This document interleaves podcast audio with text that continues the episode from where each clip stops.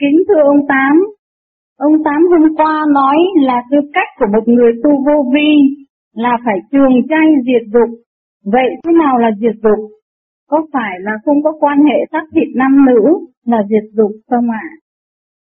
Dục là muốn đủ chuyện, dục là từ cái dâm tánh phát sinh ra, muốn tiền, tình, danh vọng, muốn đủ thứ, nó tạo cái chuyện chậm trễ tiến hóa của phần hồn.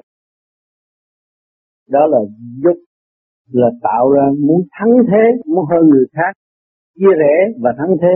Đó là người dục tính dục. Rồi đối đối về dâm dục thể xác thì chỉ có tiêu hao và tự hủy hoại mà thôi.